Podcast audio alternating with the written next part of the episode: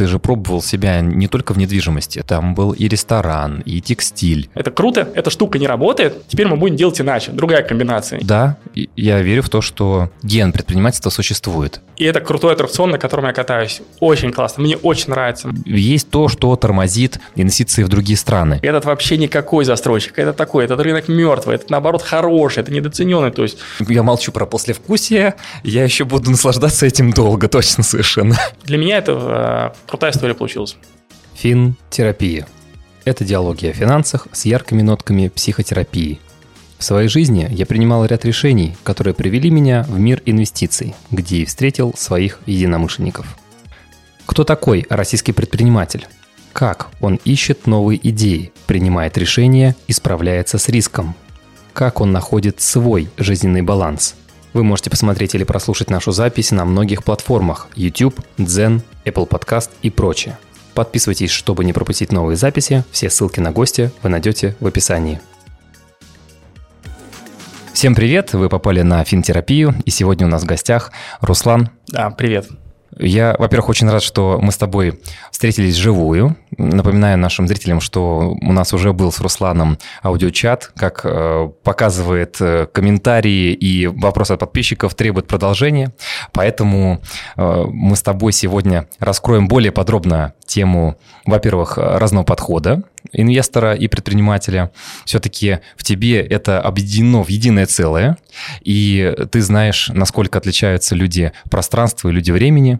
Поэтому хотелось бы задать тебе вопрос, что же случилось такого интересного с тобой в начале твоего пути как предпринимателя и инвестора, что ты все-таки встал на этот смежный путь, вроде бы неоднозначный, потому что предприниматель – это риск, инвестор – он такой более взвешенный и продуманный. С чего все началось? Руслан, расскажи, пожалуйста. Ты правильно подметил про риски. Вообще мало кто в жизни любит рисковать. Все любят все-таки более такую спокойную, понятную, спланированную жизнь. И если посмотреть, какие фильмы мы любим смотреть, мы очень любим смотреть фильмы с непонятным, непредсказуемым концом. Но не очень любим проживать такую жизнь. Нам все время хочется какого-то гарантированного результата. И по большому счету большинство людей трусы. Они хотят иметь гарантию. Гарантию в инвестициях, гарантию в жизни. Но у любви нет гарантии, у жизни нет гарантии, у мечты нет гарантии, что произойдет. Кто знает, что завтра с нами произойдет. У нас даже нет гарантии, что мы с тобой сегодня до конца дня доживем. Но тем не менее люди очень часто хотят гарантию. И все, кто хочет гарантию, это обычно про то, что вместо любви люди получают удобные отношения. Вместо мечты они получают какую-то, может, не совсем сильную, интересную работу с небольшой зарплатой, но стабильную. И вместо жизни они получают просто существование. Умение жить – это такая очень редкое умение, вещь. Нас вообще с детства тренируют выживать, приспосабливаться. И в школе, и родители часто нам говорят, что вот получить такую-то специальность, чтобы было стабильно, чтобы было что покушать. И ты прокачиваешь очень часто защитные функции, нежели функции процветания. Нас мало учат процветать, жить счастливой жизнью такой, какой мы хотим, как мы хотим. Нам больше говорят про то, как надо защищаться. И вообще все информационные СМИ говорят о том, как много рисков, как много везде опасностей. И вот все время мы прокачиваем вот эти защитные истории.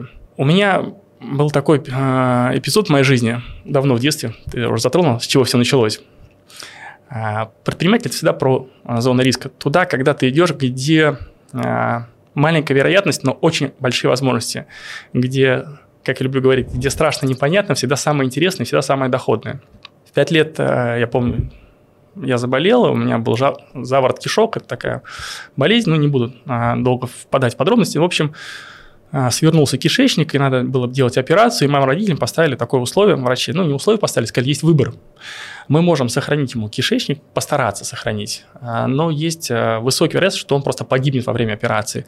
Мы можем пойти в высокую вероятность, что все будет нормально, он точно выживет 100%, но половину кишечника придется удалить, он просто будет всю жизнь инвалидом. И надо сделать выбор. Мои родители сделали выбор в пользу того, чтобы пойти в низкие вероятности, но прожить, чтобы я проживал нормальную жизнь. Не как инвалид, ну, собственно, как вот мы сегодня с тобой поели, попили, ты убедился, что ты понимаешь, что операция прошла удачно. И вот перед операцией мой отец, он военный доктор, его допустили, он там кое-какие лекарства очень важные привез, которых не было на тот момент в больнице. И я вот помню, лежу в палате перед операцией, вижу по лицу отца, что что-то идет не так. Ну, вообще какая-то... По его глазам видно, что что-то идет не так. И я отца спрашиваю, я все понимаю, я говорю: отец, папа, я говорю, я умру. И папа говорит: сынок, я верю, ты победишь. Я верю в врачей, которые тебя спасут. Я верю в Бога, что Он поможет. Я верю в тебя, что ты справишься, ты победишь. И я забрал эту историю с собой, вот этот ген победителя, вера в то, что люди, которые меня окружают, со мной работают, как-то соприкасаются там, в круге обстоятельств, в узоре обстоятельств жизни. Это люди, которые мне помогают, они меня спасают, поддерживают. Это те доктора, которые со мной так идут. То есть это вот такие родственные души, которые все время встречаются по жизни мне. И вот мы вместе побеждаем. Я верю в мироздание, в Бога, который сопровождает и подсказывает, где-то направляет, где-то учит делать выводы. И я верю в себя как в победителя, что я красавчик, я несколько раз в жизни победил. И мы все с вами, и ты в том числе, тоже большие победители. Почему? Потому что в какой-то момент 1 миллион сперматозоидов бежало, но только мы и все, кто смотрит нас сейчас на экранах или слушает этот аудиоподкаст, они все суперпобедители, потому что мы добежали, как сперматозоиды, закрепились, удержались, через 9 месяцев победили и дожили до сегодняшнего дня. Потому что сколько произошло событий в жизни. Самолеты падали, поезда сходили. Было много несчастных случаев. Но, тем не менее, мы сегодня сидим, разговариваем, люди нас слушают. И все, кто слушает, это все красавчики, все победители, все счастливчики. Потому что было столько обстоятельств, и каждый дожил до сегодняшнего дня. Это просто уже большая суперпобеда. И вот очень важно вот это качество победителя забрать. У меня даже есть такая практика. Я выписывал и продолжаю выписывать свои маленькие и большие победы. И периодически делать инвентаризацию. То есть, это, знаешь, хорошая практика, как у спортсменов. Почему они выставляют свои призы или медали? Потому что ты все время возвращаешься к тому, что ты-то победитель, красавчик. Ну, в бизнесе у тебя очень часто все подзатирается, и даже твой расчетный счет, он как бы тебя немножко так это подзатирает, вся эта история. А вот именно когда у тебя есть список твоих побед, пошел, там, поступил в институт, сделал предложение, уволился с работы, запустил новый бизнес, вошел в какую-то новую инвестицию, попробовал новую инвестиционную стратегию, что-то получилось, что-то не получилось. Но это все время про твои победы, про твои успехи. И у тебя такая карта твоего победителя. Прошелся, раз даже в месяц почитал, раз в 2 месяца прошелся прям с детства, с юности нашел вот все свои классные победы. И ты вдохновляешься, понимаешь, что ты все время побеждаешь. Вот ты позволяешь себе побеждать. И очень важно просто, от чего ты действуешь. Есть можно действовать от страха, то есть двигаться от того, что страшно быть бедным, страшно казаться неуспешным. Но все время, когда ты делаешь от страха, то у тебя происходит то, что у тебя когда не получается, ты очень быстро обесцениваешься, ты сливаешься, ты говоришь: я неудачник, я не тем занимаюсь, не с теми людьми, вообще мне надо там на работу устроиться или там вообще ничем не заниматься, лучше детьми дома заниматься, сидеть, особенно у девушек это часто бывает, когда ты идешь от, но вот когда ты идешь к мечте, к цели, то каждый раз, когда ты там оступаешься, у тебя не получилось, но ты уже на полшага ближе к тому, чего ты хочешь. И это очень важно, сделать такую инвентаризацию. Ты действуешь от страха, от чего-то отталкиваешься, как паровоз, который толкает сзади, либо ты как локомотив, который несется к своей цели, как привязан к цели на резинке, которая тебя просто еще вперед и тянет, и быстрее тянет. Это как у ученых, то есть ученые как действуют? Допустим, он понимает, что он сделает открытие, он занимается какими-то экспериментами, и вот он понимает, что каждая неудачная попытка на шаг его приближает к большому открытию. То есть он говорит: все, вот этот алгоритм не работает, это не работает, отлично. Он радуется, он говорит: супер, наконец, отлично. Эта версия не работает, берем следующую. Не работает, следующая. Да, он может потратить год, 2 года, 10 лет, 20 лет, но он с каждым попыткой он все ближе и ближе к важному открытию. Так и мы, предприниматели, как раз и вот этот ген предпринимательства, это про того, что когда у тебя есть цель, к которой ты идешь, и совершая каждый раз какую-то ошибку, шаг или что-то где-то не получается, ты просто говоришь, блин, классно, это круто, эта штука не работает, теперь мы будем делать иначе, другая комбинация. И ты собираешь другую штуковину. Но ты все время идешь на вдохновение, на таком азарте, как бы это первооткрывателя, как Колумб, который там шел, прокладывал путь по звездам, обращал внимание на какие-то важные детали. Я попытался кратко ответить, видишь, как он и растянулся в длинный ответ. Получился самый лучший ответ пока что. Если честно, самый лучший. Потому что действительно, если мы говорим про ту самую мотивацию, к которой ты идешь, это намного увлекательнее, если тебя стимулирует, потому что действительно много страхов, много людей, переживающих, например, за капитал, которые получили нечестным путем, пытаются его спрятать. А люди, которые сами всего добивались, они все-таки, они мотивированы, да? Они не прячутся, они не боятся, а наоборот идут вперед. Иногда даже без оглядки назад, потому что зачастую выходит так, что люди, когда хотят изменить свою жизнь, как я когда-то, приходилось не то чтобы сжигать мосты, приходилось радикально что-то менять. И вот эта моя радикальная позиция с детства, она очень сильно повлияла на меня нынешнего. Поэтому, да, я верю в то, что ген предпринимательства существует. Мы обучаемся, у нас есть какая-то опытная дорога, поле из граблей, на которое мы наступаем, слушаем наставников, но в итоге... Мне кажется, да, все-таки мы рождены такими. Я согласен здесь. Здесь определенный психотип. Как моя мама говорит, предприниматели, они немного сумасшедшие.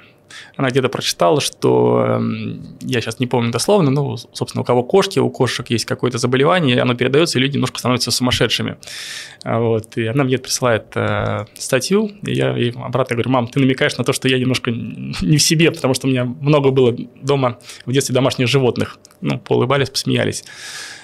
Конечно, предпринимательство – это такая высокая толерантность к рискам. Можно быть предпринимателем от безвыходности, потому что тебе надо просто покушать, и ты можешь научиться. То есть предпринимательству можно научиться. Есть прям готовые инструменты. Самое простое там по франшизе что-то открыть и просто делать по алгоритму и зарабатывать деньги. Но я говорю, предприниматель – это про то, про девелопер. Девелопер в плане того, что не то, что ты строительством занимаешься, а то, что ты умеешь собирать команды, идеи, объединять, заряжать. И, как слово есть, генеральный директор. Генеральный директор – это не то, что там генерал, а то, что генерит энергию, генерит идеи. Вот он собирает такое. Вот предприниматель, его очень важное качество – уметь увидеть возможности и сделать правильную сборку.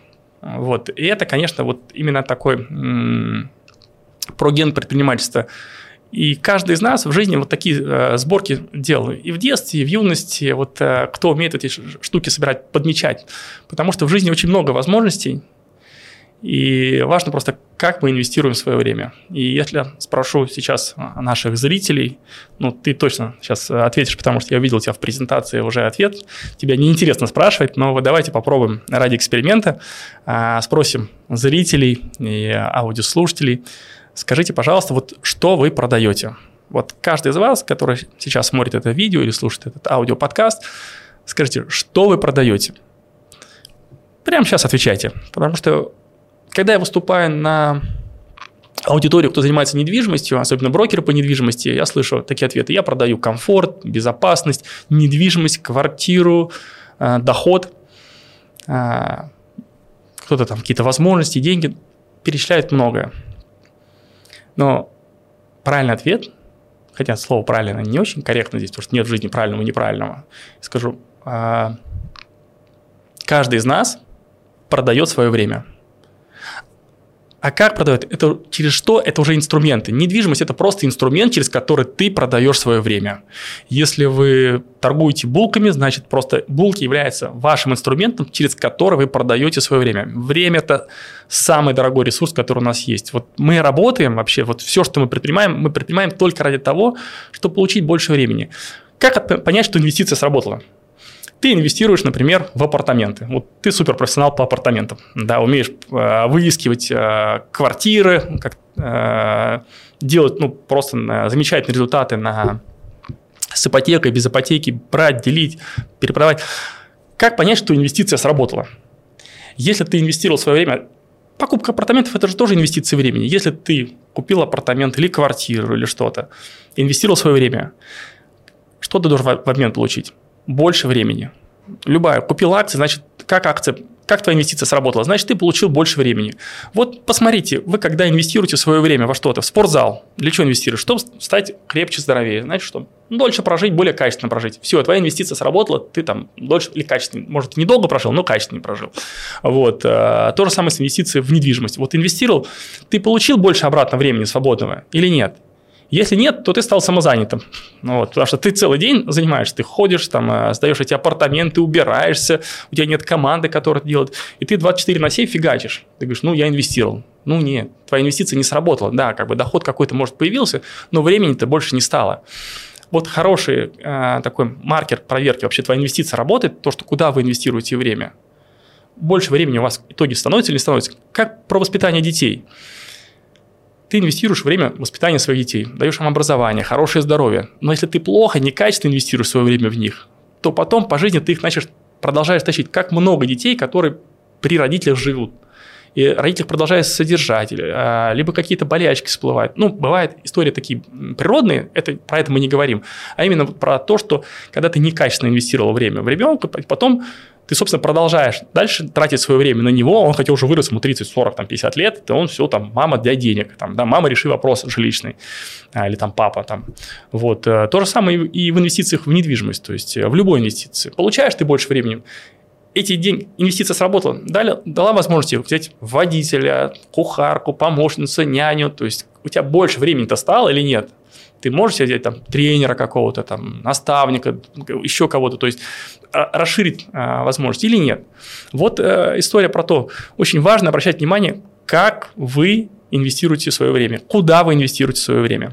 Если вы предприниматель или в данный момент меня смотрят представители заводов, фабрик, мастерских или других предприятий, напишите мне, и я сниму о вас ролик, который выйдет на этом канале. Если вы хотите поддержать мой канал, подписывайтесь на Boosty. Оформляйте подписку на Boosty в тарифе «Рантье» или «Инвестор» и задавайте свои вопросы в закрытом чате.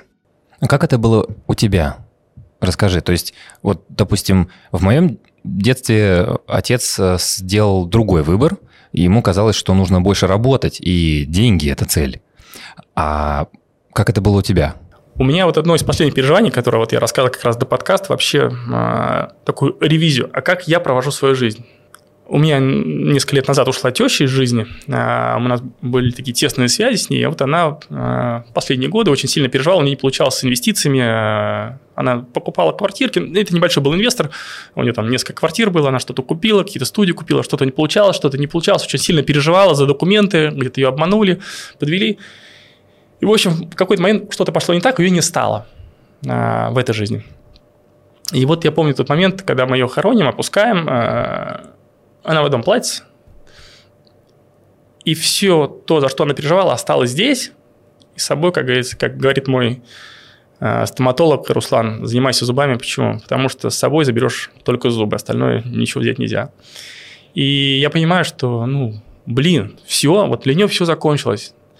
И у каждого из нас когда-то в какой-то момент тоже все закончится, свет выключат.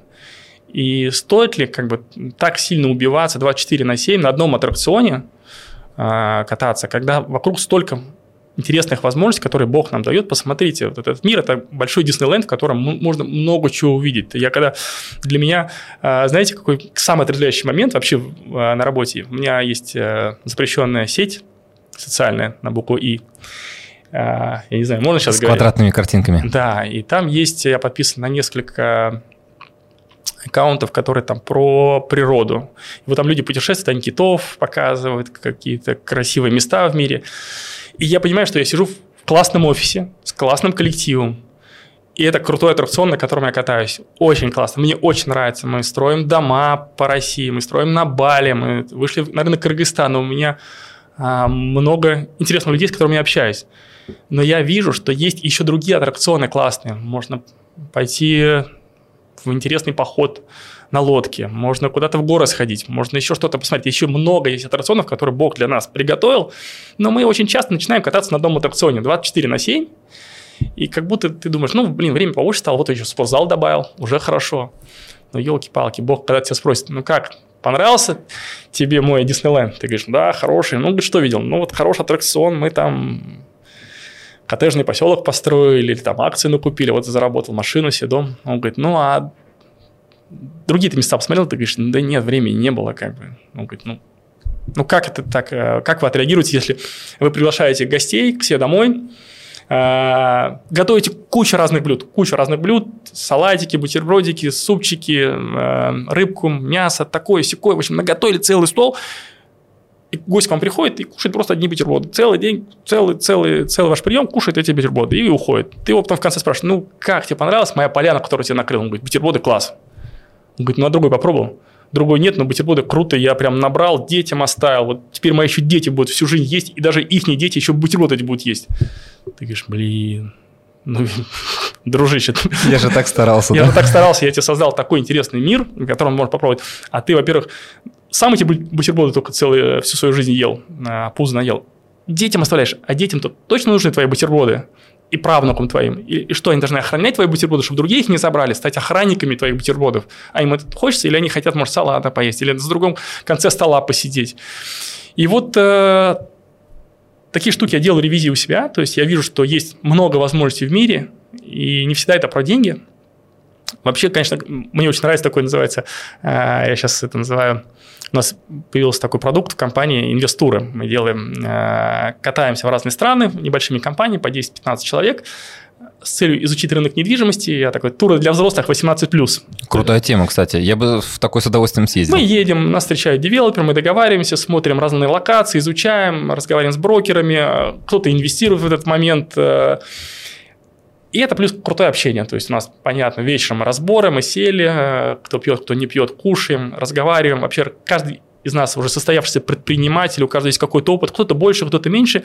Но это такая классная среда, и плюс это и путешествие, и про бизнес. Вроде можно рассмотреть возможность и деньги инвестировать, много что покупают. В итоге каждый раз кто-то что-то где-то покупает, ну потому что и едем в новые локации, всегда это интересно что-то новое в компании. Потому что когда ты один едешь, ты, во-первых, должен много времени потратить. Ну, не знаю, если ты поедешь там, во Вьетнам изучать рынок вьетнамской недвижимости, сколько ты там должен времени провести, найти этого брокера. А когда ты едешь в такой инвестур, который там подготовили, там, выбрали какие-то топовых застройщиков, брокеров, быстренько тебя грузили, юристы пришли, все рассказали, поговорили, купил, не купил, там, ну, посмотрел. Либо какую-то бизнес-модель посмотрел, которую можно у себя в России сделать, либо там инвестировал и получил какую-то возможность. А еще, кстати говоря, поскольку ты едешь с твоими единомышленниками, ты же экономишь время. Ты можешь уже сразу на месте посоветоваться с коллегами по цеху. Да, у нас такие разборы бывают жаркие, там, знаете, такая критика. Этот вообще никакой застройщик, это такой, этот рынок мертвый, этот, наоборот, хороший, это недооцененный. То есть, и такая честная обратная взаимосвязь. Это, ну, продуктивно. Очень, очень эффективно, да. Ну и классные инвестиции времени. Во-первых, ты и на аттракционе покатался, новую локацию, потому что я себе взял за правило каждый год открывать новые локации. То есть, вот говорю, мне в этом стран-то много, и я понимаю, что время-то поджимает, и надо ездить, смотреть. И вот думаю, просто ездить, смотреть, ну как будто времени жалко. А когда ты едешь в комбинации с людьми, инвестур, можно инвестировать, можно какую-то комбинацию в бизнесе создать и новое место посмотреть. Ну, вообще, вот такая для меня это крутая история получилась. Мы с женой в итоге не выдержали, все равно, когда отдыхали на Шри-Ланке, начали опрашивать людей, которые владельцы гостиниц, договаривались с ними, там, приходили на ужин, общались, кто-то в итоге нам даже предложил гостиницу за $1,5 миллиона, а то мы пока посчитали математику, там всего 4 месяца работающих гостиниц и ресторанов, так что нет, не подходит. Но я к тому, что да, действительно это присутствует, это очень круто. Ну, все, кто недвижкой занимается, ты в любое место приезжаешь, начинаешь спрашивать, сколько стоит, какая аренда, посчитал, сравнил с Москвой, там, или с другим городом в России. Ну, кто где варится, тот и спрашивает. Угу. А у тебя же был, насколько мне известно, опыт, ты же пробовал себя не только в недвижимости, то есть там был и ресторан, и текстиль. Это все, как мне кажется, очень важные составляющие пути предпринимателя. Потому что я тоже себя попробовал везде. То есть я и выступал как диджей, и поработал в найме, и, значит, у меня был там опыт с торговлей связан. То есть я много чего поделал, и мероприятия делал. А в итоге это все меня привело к недвижимости, инвестициям и съемкам. Про ресторан. У меня просто была мечта. Я родился в СССР. и мне не очень хотелось жить в этой стране, и мне хотелось куда-то уехать. И вот у меня был приятель Шурик, мы вместе учились, и у нее мама где-то работала в какой-то структуре, я уже не помню, и ее отправили в командировку в Австрию тогда, и она с собой его взяла. Он возвращается вот с такими глазами, говорит: Рус, говорит, там, говорит, асфальт шампунем моют. Я говорю: да ладно.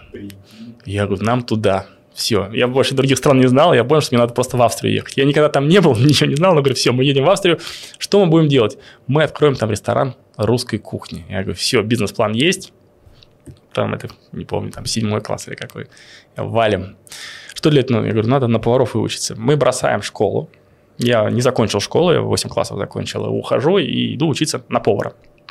Надо понимать, что у меня семья военных, отец, у меня уже была понятная траектория моего движения, это Суворовское училище, потом идти там в командное, не знаю, там артиллерийское, танковое, в общем, куда-то я должен был пойти. Династия. Ну да, продолжай, то есть военная история. Тут я прихожу, говорю: ребята, школа не моя, то есть я не вижу смысла, зачем, куда, Отец говорит: отец такой, у меня, вот отцовская любовь, она особая, она не многословна, но она такая точная, какая-то точечная очень. Они приняли, и вот мы пошли учиться на поваров, потом я понял, что повар – это тяжелая работа, и немного доходов, надо уметь считать деньги, мы выучились еще на бухгалтеров, потом поняли, что надо чуть больше заниматься экономикой, менеджментом, мы уже получили высшее образование. Как раз пока учился, уже и Советский Союз развалился, и, собственно, куда ехать? И здесь неплохо, здесь есть возможности. И начал заниматься разными бизнесами. И так получилось, что какая-то мечта осталась с детства, что свой ресторан какой-то. И так складываются обстоятельства. Вообще, важно очень правильно мечтать. Мечты сбываются. Мечты материальные. Вот в какой-то момент попадается ресторатор, который говорит: я хочу в Москве открыть ресторан, приглашаю в партнера. Мы, собственно, присоединились с моим бизнес-партнером Артемом Филатовым, сделали ресторан, называется ресторан «Чемодан», сибирской кухни. Он находится в Москве, на Гогольском бульваре. Если вы будете в Москве или в Москве, обязательно придите. Он входит, в топ-2, наверное, мы до «Экспедиции», наверное, еще «Пушкин». Это ресторан про национальную кухню. Лучший в Москве. Так 2 года назад наш ресторан «Чемодан» попал в «Гид Мишлин». Это очень крутое достижение в ресторанном бизнесе. Это... Да. И поэтому мой такой гештальт детства, он закрылся. Да, то есть у меня есть не просто ресторан, а ресторан признанный, на мировом уровне. Этот ресторан до сих пор работает, он, правда, популярен, и он небольшой, находится на Гоголевском бульваре, и туда... Наверное, все первые лица нашего государства, кроме первого, приходили. А другие бизнесы я начинал в силу разных обстоятельств, как предприниматель, везде пощупать, все потрогать. И все, что попадалось, интересные идеи, возможности команды, узор обстоятельств, запускалась там и была сеть магазинов тюли и ткани, про это можно отдельно рассказывать. Мы там с партнером начали, это был первый бизнес такой системный, у нас было по $1000, и вот мы стартанули на Мерном Лоскуте и создали потом просто огромную сеть магазинов. Оптовая компания была, занимался стройтехникой, и в какой-то момент дошел как раз до рынка недвижимости, эволюционно дошел, потому что была строительная компания, которую постоянно кидали заказчики, и я понимал, что надо чуть ближе быть все время к распределению денег, и в конце концов дошли до того, что просто надо самим заниматься, брать уже как генподрядчики, и потом чуть больше денег появилось, уже сами стали заниматься своими объектами недвижимости. Но я могу сказать, что интересный такой момент, который для меня важное открытие сделал. Я в свое время пробовал на рынке ценных бумаг себя. И неудачно попробовал. То есть рынок шел, это был там 97-й, по-моему, год, или 98-й, сейчас я не помню. И произошел кризис, и рынок обвалился. У меня было там много заемных денег, я в этот рынок верил, все обвалилось, все позиции там закрыл, зафиксировал убытки, вышел, перекрестил, сказал: я больше никогда акциями заниматься не буду. Это полная фигня, непредсказуемо. Да. И закрыл дверь на рынок акций. Отдал, несколько лет отрабатывал долги, отдал, и все, начал заниматься другим делами. И проходит какой-то промежуток времени, и я вижу, как много возможностей я упустил, когда когда-то я захлопнул дверь, что появились новые инструменты, новые люди, новые возможности. И людям, я увидел много людей вокруг себя, которые сделали большие капиталы на рынке акций просто по-другому. И очень важно, я понял, что если у тебя один раз где-то не получилось, подожди, посмотри может, чуть позже можно вернуться и проверить вообще на актуальность. Вообще, та стратегия, которой ты пользовался, она сейчас актуальна, может быть, можно пересмотреть и по-другому зайти, с другим инструментом, с другими людьми, с другим каким-то источником, ну, как-то по-другому найти другую комбинацию и посмотреть. Потому что часто мы ошибаемся, говорим, все, это не работает, больше туда не хожу. Это плохие люди, там сразу такие вешаешь ярлыки, это плохой бизнес, это не работает, это плохая локация, это плохая страна, как бы все. Все идет, все меняется, и я люблю говорить, что у каждой актуальности есть срок годности. И важно оставаться актуальным человеком. Актуальным что значит? Быть интересным другим людям и самому интересоваться этим миром, другими людьми, другими инструментами, если мы говорим про инвестиции. Все время актуализировать свои инвестиционные стратегии. Если не получилось, возможно, как я говорю сыну, важно не допускать двух ошибок. Первое – это ошибки, которые ведут к тотальным последствиям, которые, ну, просто необратимым последствиям, которые нельзя исправить. Ну, там, это, можно, физическая смерть или полное разорение. И вторая история – это про ошибки, которые повторяются. Потому что если у тебя ошибки повторяются, значит, ты делаешь что-то не так, не с теми людьми, не там или не в то время. А если мы говорим про первую ошибку, которая ведет к тотальным последствиям, когда ты можешь разориться, это вопрос то, что ты должен делать все время такие маленькие ставки, пробовать. И как видишь, какая-то ставка начинает срабатывать, тогда туда чуть больше внимания, чуть больше времени усиливаешь и ставки повышаешь. И там больше, там уже начало набухать, туда, собственно, и наваливаешься на эту историю. И вот, собственно, все. Как бы, вот она вся стратегия. Ты просто проверяешься на актуальность и смотришь на то, как тебе обратно дает мир, обратную связь дает про ошибки. Он все время это подсвечивает маркеры. Знаешь, если ты двигаешься, как понять, что ты двигаешься? У тебя происходят ошибки. Если ты не двигаешься, у тебя нет ошибок. Вот вам первый маркер, насколько вы актуальны. То есть, как только начинаешь что-то делать по-новому, у тебя всегда появляются ошибки.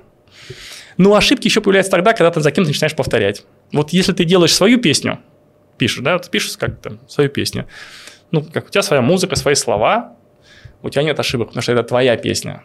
Да, это твое желание, ты проживаешь свою именно жизнь. Но как ты только начинаешь проживать чужую жизнь, ты не можешь повторить песню, Муслим Магомаев классно поет. Ну, как бы я хорошо не пел, как бы не старался, я плохо пою. Но ты никогда не споешь, как он. Ну, всегда будут ошибки, где-то будешь чуть не попадать. Так и в жизни. То есть, когда ты пытаешься повторить чужой опыт, прожить чужую жизнь, все время будут эти ошибки, то есть, ты не споешь. Вот история найти свою песню и жить как бы своей песней, проживать именно свой путь, то, что ты хочешь. Потому что важно задать вопрос, это я хочу или так надо? Иногда нам общество навязывает, так надо. Надо обязательно жениться, обязательно машину, очень премиальную иметь, или какой-то хороший дом, или хорошую брендовую одежду. Еще и слово ужасное «мне так сказали». «Мне так сказали». Потому что родители очень часто загружают, ты слушай, да, там. Люди на такие вопросы отвечают. В итоге, мне так сказали. Это прям разрывает, если честно. Я когда слышал в инвестициях, говорят, я вообще говорю, вот если вам кто-то сказал, просто выкиньте это из головы. Только через личный анализ, вот сам проанализировал, посмотрел, померил, посчитал, и тогда да. Они мне говорили, я слышал. Ну, это вообще как бы история такая, как бы сразу про неактуальность. Вот история именно по проживанию своей жизни. Я хочу, я так хочу, это моя песня или не моя песня. Меня она заряжает, вдохновляет, как мы говорили, я к мечте своей двигаюсь или не двигаюсь. Причем мечта, она все время может меняться. Цели не обязательно должны быть такая. Вот поставил, я хочу, вот такую цель. Ну, это просто как вектор движения туда. Проходит 5 лет. Ну, какая у тебя была мечта в 18 лет? Какой 5 лет? 3. Тут вот буквально до конца 2021 года я мечтал, я собирал деньги, и мы очень сильно хотели переехать в Новую Зеландию с Олей. Понимаешь, что вот за один день все, мечта уничтожена сразу же.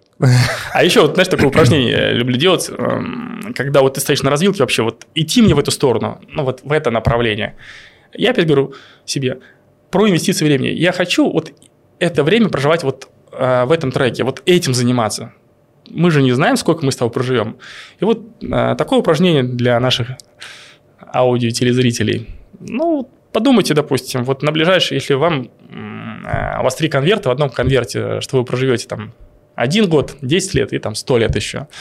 И вы не знаете, какой конверт вы вытянете, у вас 3 конверта, и вам написать надо желание, которое вы хотите исполнить. Когда ты вытаскиваешь конверт, говорит, все, живи, но ты не знаешь, сколько ты прожил. Ты в конце года откроешь и там узнаешь, либо это все, конец, либо там у тебя еще есть плюс 10 или 100. И как ты хочешь этот год прожить? ну, что ценно в этом году ты хочешь делать, где побывать, на каких аттракционах покататься, что в этом мире посмотреть, сколько ты хочешь с детьми провести времени, потому что, ну, время, оно бесценно, то есть все остальное, как бы, его можно там так или иначе компенсировать, найти, восстановить, собрать, но время, оно такая штука, и плюс время, оно же нелинейно, очень важно понимать, что мы очень часто думаем, что время линейно, оно еще и объемно. Что значит объемно? Ты можешь прожить, может быть, не очень длинную жизнь, но очень объемную, насыщенную по количеству событий. И важно, чьи это события. Это события, которые ты сделал, или ты в чужих событиях участвуешь. Когда ты делаешь свои события, у тебя растет объем. Ты вот собрал такой аудиоподкаст, видеоподкаст. Это твое событие, я пришел к тебе, ты забрал мое время. Это твое событие, ты чуть больше увеличился. Собрал зрителей, забрал у них время, ты больше увеличился, да? Но вы, каждый из нас посмотрел этот аудиоподкаст, говоришь, так, я могу какое-то свое событие создать, на шашлыки поехать, с ребенком сходить в какое-то место, с супругой сходить время с женой туда, провести, да, например, там, да, с родителями встречаться. И начинаешь какие-то события накидывать. И у тебя растет в объеме, потому что... Помнишь, как в детстве у нас все время в объеме было много времени, потому что все время для нас было новое. А потом что-то время быстро полетело. Оно стало очень сильно линейно, потому что очень мало своих событий. Мы все время вваливаемся в чужие события. Нам что-то по телевизору рассказывают, там демонстрация, тут какое-то восстание, тут это. Ты просто живешь в чужих событиях, не в своих. И у тебя время линейно. Ой, как пролетело. 5 лет пролетело незаметно. Как пролетело? Да потому что ты мало делал своих событий. Очень важно как раз, когда мы говорим про инвестиции, про актуальность, это собирать именно свои события. Свой клуб собрать, своих единомышленников, куда-то поехать. Все, это свои события. У тебя такая наполненность. Может быть, и не проживешь ты 200 лет. Проживешь, дай бог, там 80, 90. Ну, блин, в таком объеме, в крутом. Вот, и это просто бытийность нашего жизни. Я, если честно, когда начал рассказывать людям про недвижимость, воспринимал очень близко к сердцу, когда мне говорили, ну, слушай, подожди, так ты же мероприятие делал. Другие говорили, так, нет, подожди, Володь, какая недвижимость? Мы же с тобой на прошлой неделе работали на корпоративном мероприятии, ты как диджей был. Почему? И кто-то, с кем я знаком был еще дальше, говорит, так, нет, подожди, какая недвижимость, если ты же, ну, вот в театр продавал колонки, значит, и свет. Причем здесь недвижка. И каждый человек, получается, запомнил мою версию предыдущую. Там, Володя, не знаю, версия 2.1, 2.2, 2.3 и так далее. Но я-то другой. И с каждым годом все, вот этот объем, он все растет и растет. И это, мне кажется, это нормальное состояние. А остальные думают, что я какой-то чокнутый. Потому что делаю разное, совершенно никак не сочетаемое. И у меня нет такого, что я вот такой вот делаю только одно, что-то одно. Я скорее, наоборот, сделаю 20 дел, и в этом буду весь я, нежели буду делать что-то одно, как вот, ну, не знаю, раньше были ремесленники, вот семья сапожников. И вот они только, значит, эти сапоги и делают. Дед, отец, внук, и все только сапоги. Я не против того, чтобы быть сапожником, и чтобы дети были сапожниками. Если это всех вдохновляет, все от этого кайфуют, наслаждаются. Вопрос, заряжаешься, не заряжаешься. Если не заряжаешься, конечно, это не нужно делать. Я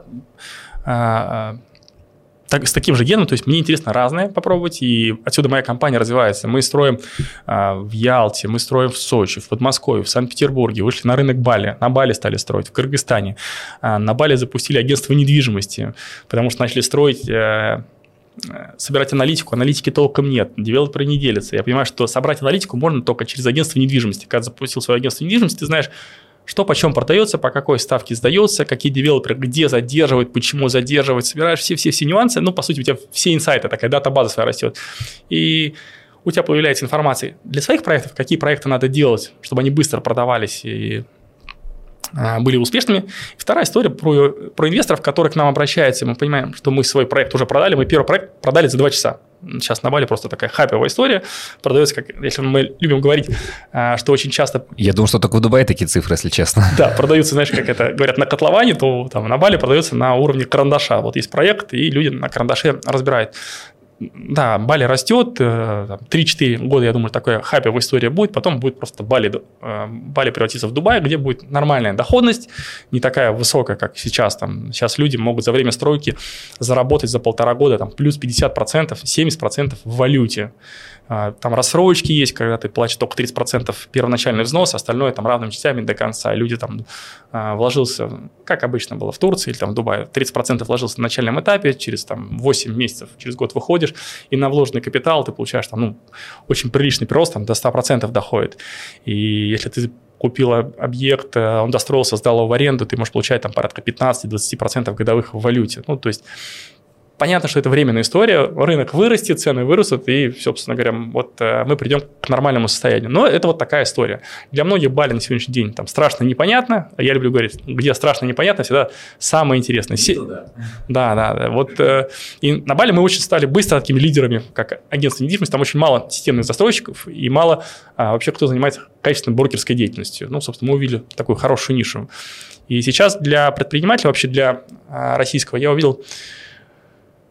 Такие большие возможности возникли в связи с тем, что мы очень быстро нас пинком вытащил на международный рынок. Много людей, которые сейчас разлетелось, или офисы где-то открыли в разных странах.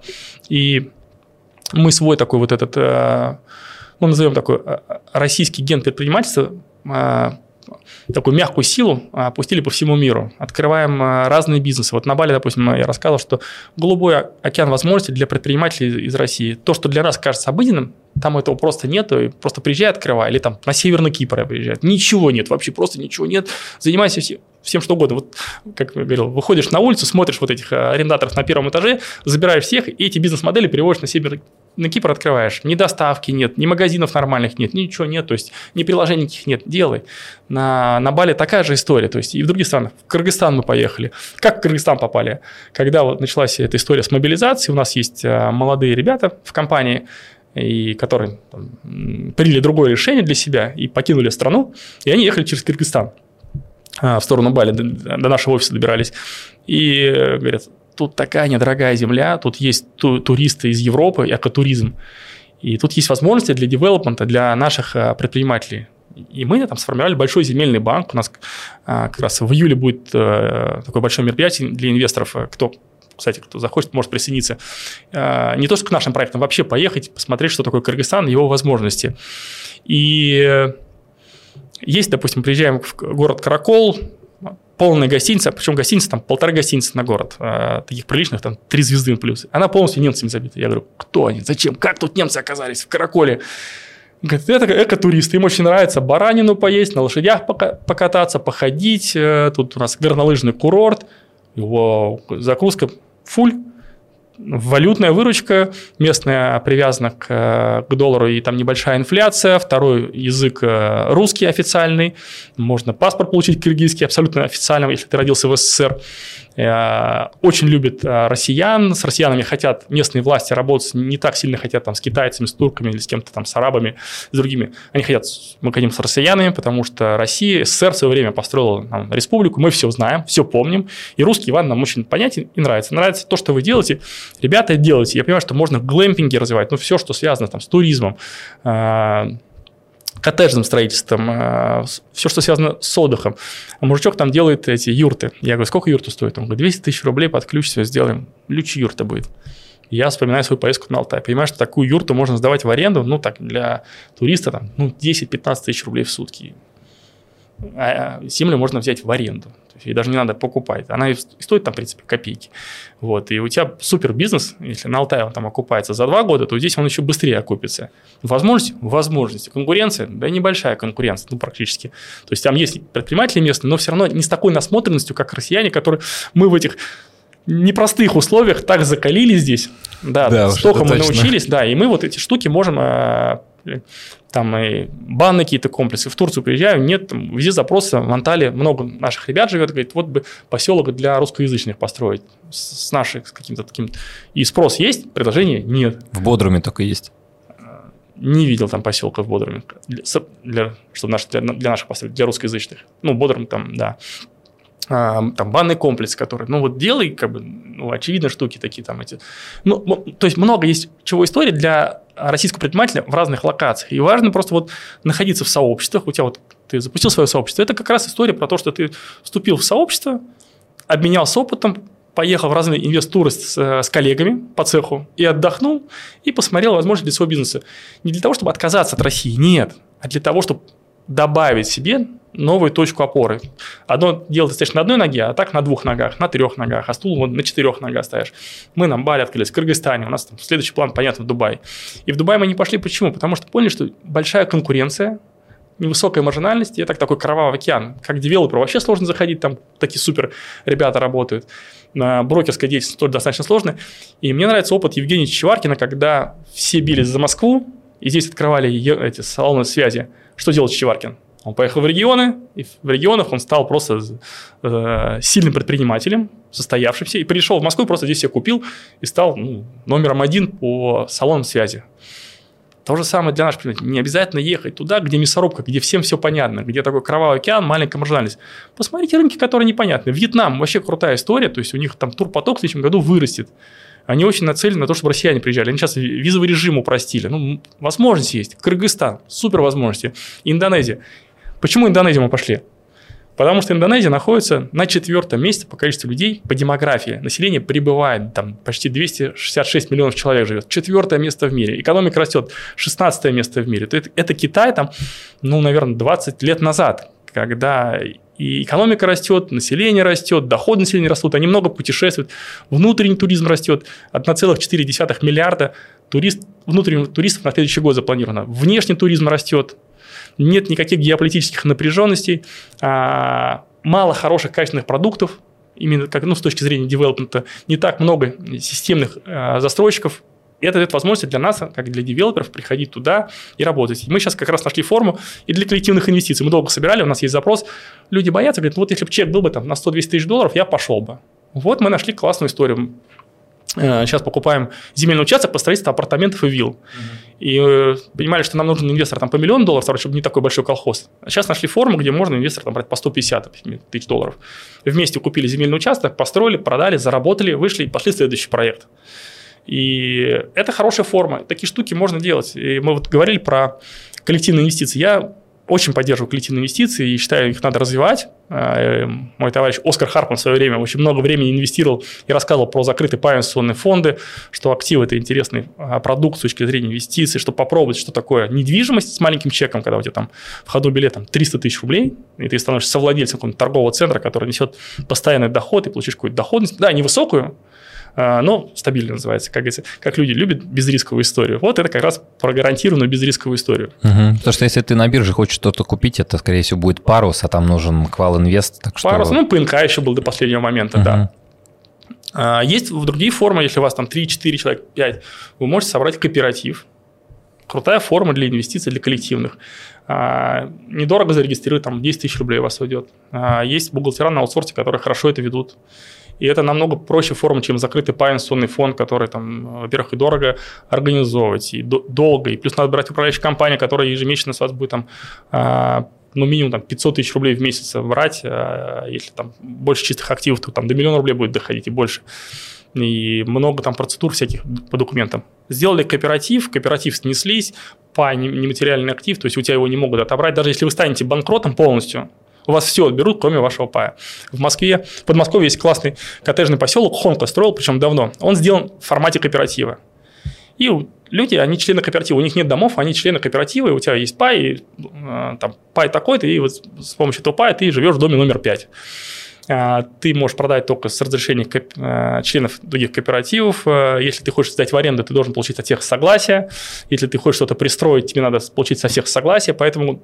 Этот поселок уже там, больше 10 или там, 15 лет существует. Он вот как был, в таком виде остался. Никакого Шанхая нет, никто там не настроил ни гаражей, ни заборов. Вот классная такая история. Без плюс самостроя, да? Самостроя, да, потому что очень часто коттеджные поселки превращаются в такой шанхайник симпатичный. Да. Плюс люди сдают в аренду, кто-то там начинает гостиницы делать. Черт что происходит, то есть неуправляемая история. В кооперативе все очень управляемо, надо согласовать с другими членами кооператива. Это первая история. Вторая история, человек обанкротился, у него все отобрали, кроме... пая в кооперативе, он живет, продолжает жить в этом доме. Это и про безопасность своих активов. Слушай, ну, мне кажется, по этой тематике надо собирать какую-то встречу. Дорогие зрители и слушатели, если вам это интересно, напишите в комментариях, мы сделаем какой-нибудь, опрос, анонсируем и... Более подробно поговорим про... Более подробно просто обсудим уже там, вообще, в нашем особняке, когда соберемся, например, в дом инвестора. Кооператив – это такое огромное движение, мировое движение. Там десятки миллионов человек в этих кооперативах находятся, и это не то, что история какая-то такая российская, маленькая, только возникшаяся. В СССР были кооперативные дома, кооперативные гаражи, более 2000 кооперативов сейчас в России. И сам президент поддерживает эту историю про кооперативы. Колхозы, совхозы, которые сейчас и работают, много гостиниц, и все находятся в кооперативах. И там очень-очень много плюсов и с точки зрения оптимизации налогообложения, которое дает возможность инвесторам объединяться безопасно. Потому что когда ты в ООшке, там много риска в ООшке или акционерное общество. Еще хуже по договорам займов или на одного кого-то. Кооператив – это хорошая форма. Я с тобой согласен, это такая большая тема, про нее можно отдельно разговаривать, но мы сейчас подсвечим, что есть такая возможность, через которую можно действовать. Насчет договоров займа. Я уже обжегся, отдал, значит, бизнес-займ, сужусь. В общем, это для меня как раз тот самый момент, когда я закрыл туда дверь и пока еще не возвращаюсь. К сожалению, да, был такой опыт. Ну, а если мы говорим про инвестиции в различные страны, я, например, советую всем инвестировать там, где у вас есть паспорт. Ну, потому что это некая такая гарантия, но при этом ты говоришь, что можно использовать, например, другие страны. Ну, смотри, у нас есть достаточно такая рискованная тематика, связанная с вот этими всякими отключениями, там, блокировками свифтов и прочее, прочее. И есть то, что тормозит инвестиции в другие страны. Что бы ты сказал вот на вопросы скептика про инвестиции в другую страну? Но я рассматриваю только дружеские страны. У нас не так много дружеских стран осталось. Если мы говорим, давай порекламирую немножко Индонезию, вообще про возможности Индонезии. Есть компании, застройщики, у которых открыты счета здесь, в России. Ну, например, в БКСе. То есть ты можешь в рублях просто здесь прямо на счет компании платить. Это крупный системный застройщик на Бали, который строит классные комплексы. Крутая история. Нет проблем тебе с переводом денег туда и получить обратно. Это есть возможность. Ты можешь оформить там вид на жительство на 2 года и спокойно там 2 года вообще проживать, даже без покупки недвижимости. Они вообще к россиянам очень хорошо в Индонезии относятся. Мы когда-то им помогли там избавиться от их других оккупантов. В общем, поставляли им, в Советский Союз оружие поставлял. Они очень помнят, особенно взрослое поколение, и максимально лояльно относятся к русским. Вообще, ну, всем, кто с постсоветского пространства. Не то, что к россиянам, вообще в целом. Там все очень дружно проживают. Вторая история, в которой я говорил про Кыргызстан, про который как будто никто не говорит, хотя он про Казахстан вроде все уже поняли, что есть возможность, и Казахстан тоже хорошая история, где можно развиваться. Кыргызстан еще круче, то есть, во-первых, там второй русский официальный, деньги, пожалуйста, перечисляй, то есть у тебя нет таких транзакционных таких рисков. Плюс есть возможность вообще получить второй паспорт, как ты говоришь. То есть ты можешь получить абсолютно легально, пойти там в местный МФЦ, если хочешь с ускорением, просто заплатишь там, в специально согласующую организацию или какому-то человеку, который тебя, ну как так, ускорителю. И абсолютно бесплатно, не бесплатно, абсолютно законно. Но получается, там нет такой штуки, как в Турции, что нужно сначала недвижимость купить, там нет. На несколько сотен тысяч долларов. У нас есть соглашение между Россией и Кыргызстаном, такое двойное, что все, кто родился, они могут официально пойти и заявить и получить второй паспорт. Ну, собственно, сейчас у многих россиян появился кыргызский паспорт. Ну, во-первых, ты можешь там проживать, если по каким-то причинам тебе хочется проживать в другой стране. Вторая история, если ты хочешь подать в какое-то посольство, где есть сложности у россиян с получением виз, ты можешь как кыргыз получать, и, ну, и много других плюшек. То есть где-то мы там расчетные счета не можем открывать. Вот у тебя появляется такая абсолютно легальная возможность не купить паспорт, потому что одно дело, ты купил паспорт где-то за что-то. Мальтийский. Ну, и там разные бывают истории, да. И потом что-то там отменили, потом эти паспорты откатили обратно. Да, здесь ну, это абсолютно на законных основаниях происходит. И в понятной тебе в ментальной истории. То есть очень важно понимать, ты когда приезжаешь в другое государство, мы до конца их там ментальность не понимаем. Допустим, на Бали я подсвечу такую историю, что у балийцев есть, ну, вообще, ну не балийцев, даже у индонезийцев, у них есть, знаете, 2 кармы. Личная карма и бизнес-карма. И когда мы приезжаем в другие страны, ну, приезжаешь в Индонезию, видишь, у них очень много храмов, они такие люди набожные. И ты думаешь, ну, наверное, если набожные, значит, очень сильно порядочные люди. Uh-huh. И наши расслабляются. Думают, о, сейчас мы бизнес сделаем с дурачками индонезами. Они такие доверчивые, все кивают, улыбаются. Они очень умные люди, и все понимают хорошо. И есть такие случаи, когда, вот, допустим, ты находишь какого-нибудь крестьянина, а вся земля, допустим, принадлежит крестьянам, она выросла в цене, они стали очень богатыми людьми. То есть он раньше ел рис со стрекозой, а теперь он там стал миллионером, его там земля стоит несколько миллионов долларов. И к нему приходит там русский Иван, говорит, слушай, у тебя есть земля, у меня есть идея, давай вот твоя земля, я у тебя беру, мы с тобой вместе делаем бизнес на твоей земле, делаем компанию, я строю, нахожу деньги. А как нахожу деньги? Я делаю проект, все же продается на карандаше, привлекаю инвесторов, строим, ну и все, и там потом продаем, у нас будет отель, будем получать доход. Хорошо, хорошо. И вот русский Иван строит отель какой-то там, леопарды. Там местный сидит, смотрит на эту историю, говорит, какой хороший отель на моей земле. Приходит к своему другу куда-нибудь там в полицию, говорит, слушай, надо там человечка проверить. Человечка проверили, нашли у него там наркотики или что-то еще запрещенное, и депортировали. И местный стал счастливым владельцем прекрасной гостиницы на своей земле. Это про то, что нельзя расслабляться и доверяться. Не то, что нельзя людей искушать, поэтому ты заключай договор, купи эту землю, и все, и больше никаких взаимоотношений с человеком, ну, просто не имеет. Просто купил и реализуй свой продукт. Сделку развернуть обратно нельзя? Ну, а как, и земля его была. То есть... Ну, в смысле, то, что он скажет, вы знаете, мне вот 69 лет, не было в присутствии там врача, он не смог доказать, а я вообще неадекватен. Лайфхак, наверное, такой большой не будет, но точно могу сказать, что когда вы идете в новую локацию, у вас всегда должен быть проводник, кто-то вас должен вести. Это точно не про, называется, сейчас я сам разберусь, сэкономлю деньги.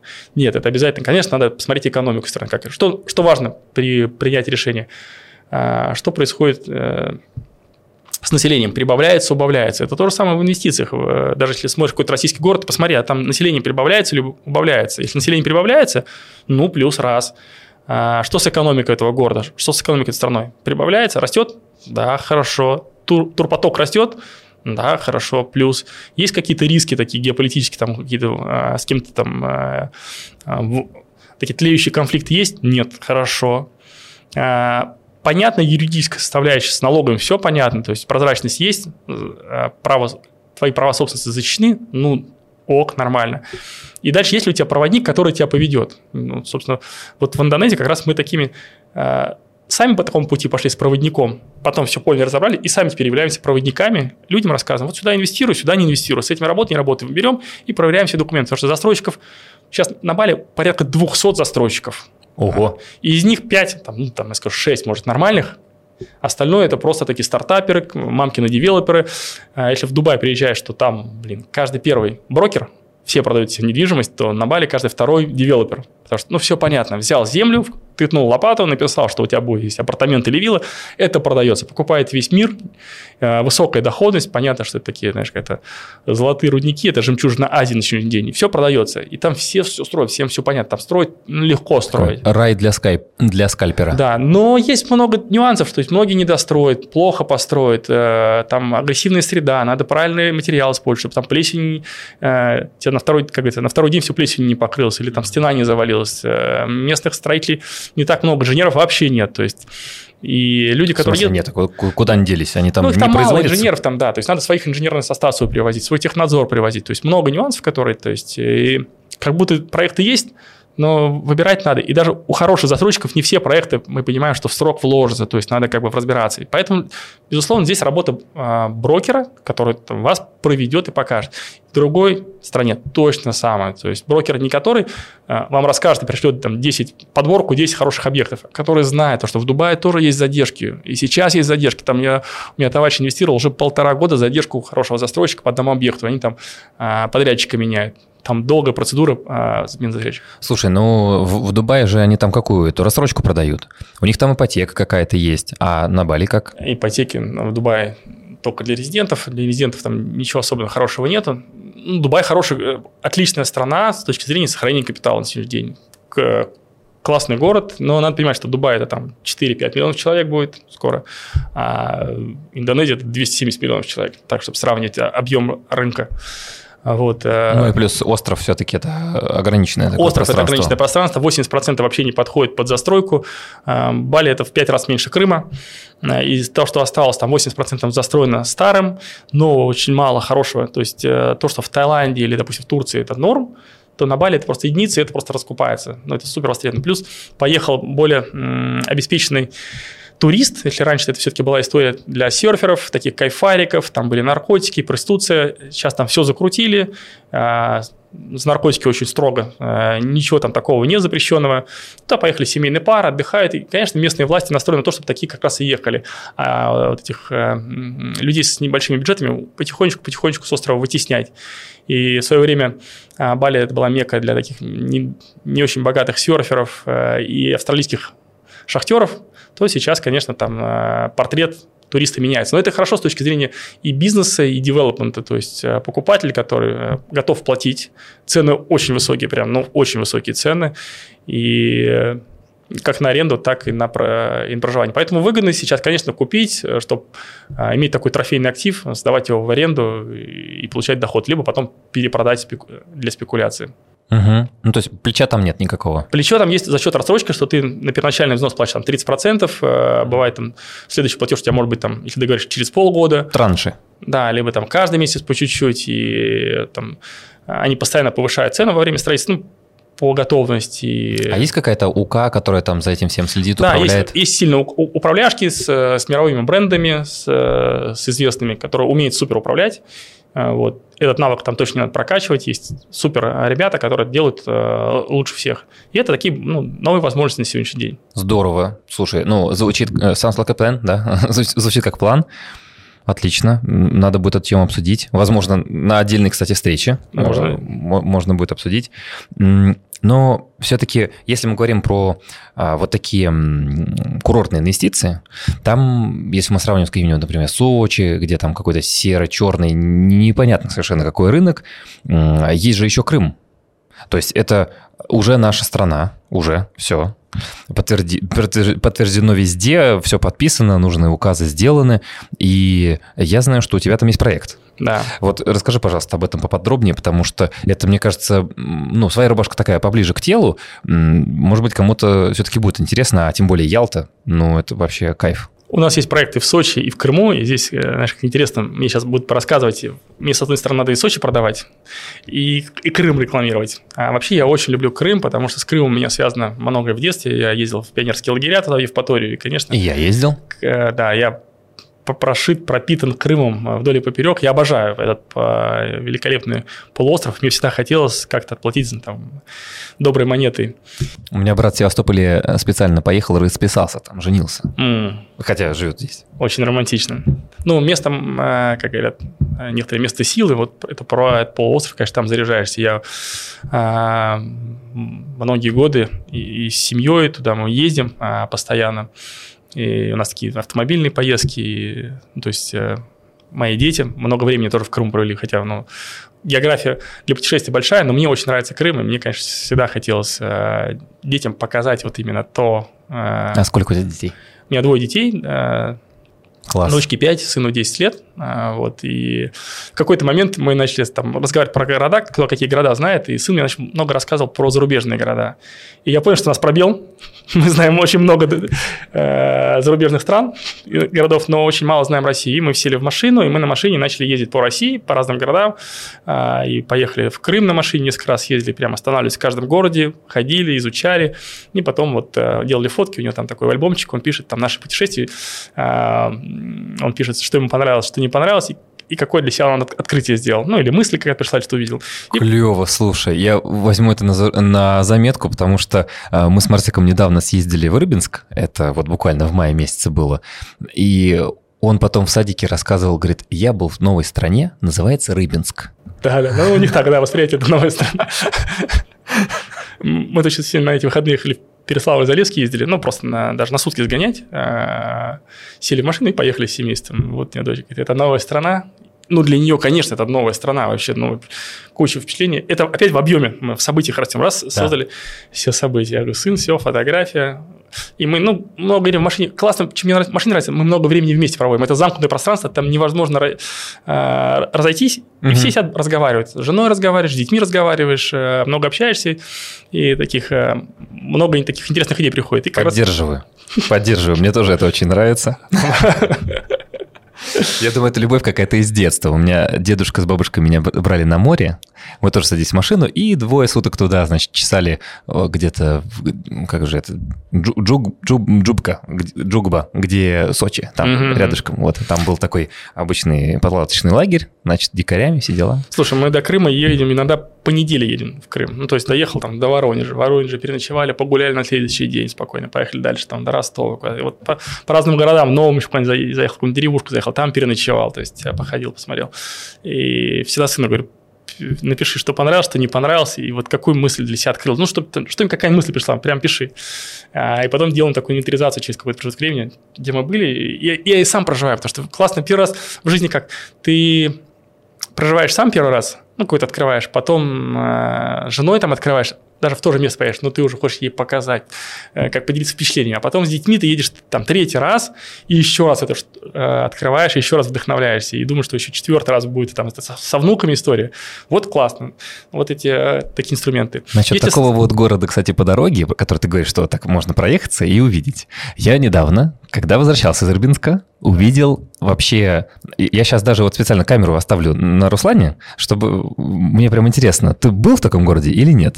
Короче, если ехать оттуда, буквально час, есть один город прямо на берегу Волги, называется он Тутаев. Ты, наверное, там не был еще? Не был. Короче, это прикол, потому что, смотри, значит, он делится на 2 части. Южная сторона, она... Значит, такая более урбанистическая. Северная сторона, доступ только через паром. Mm-hmm.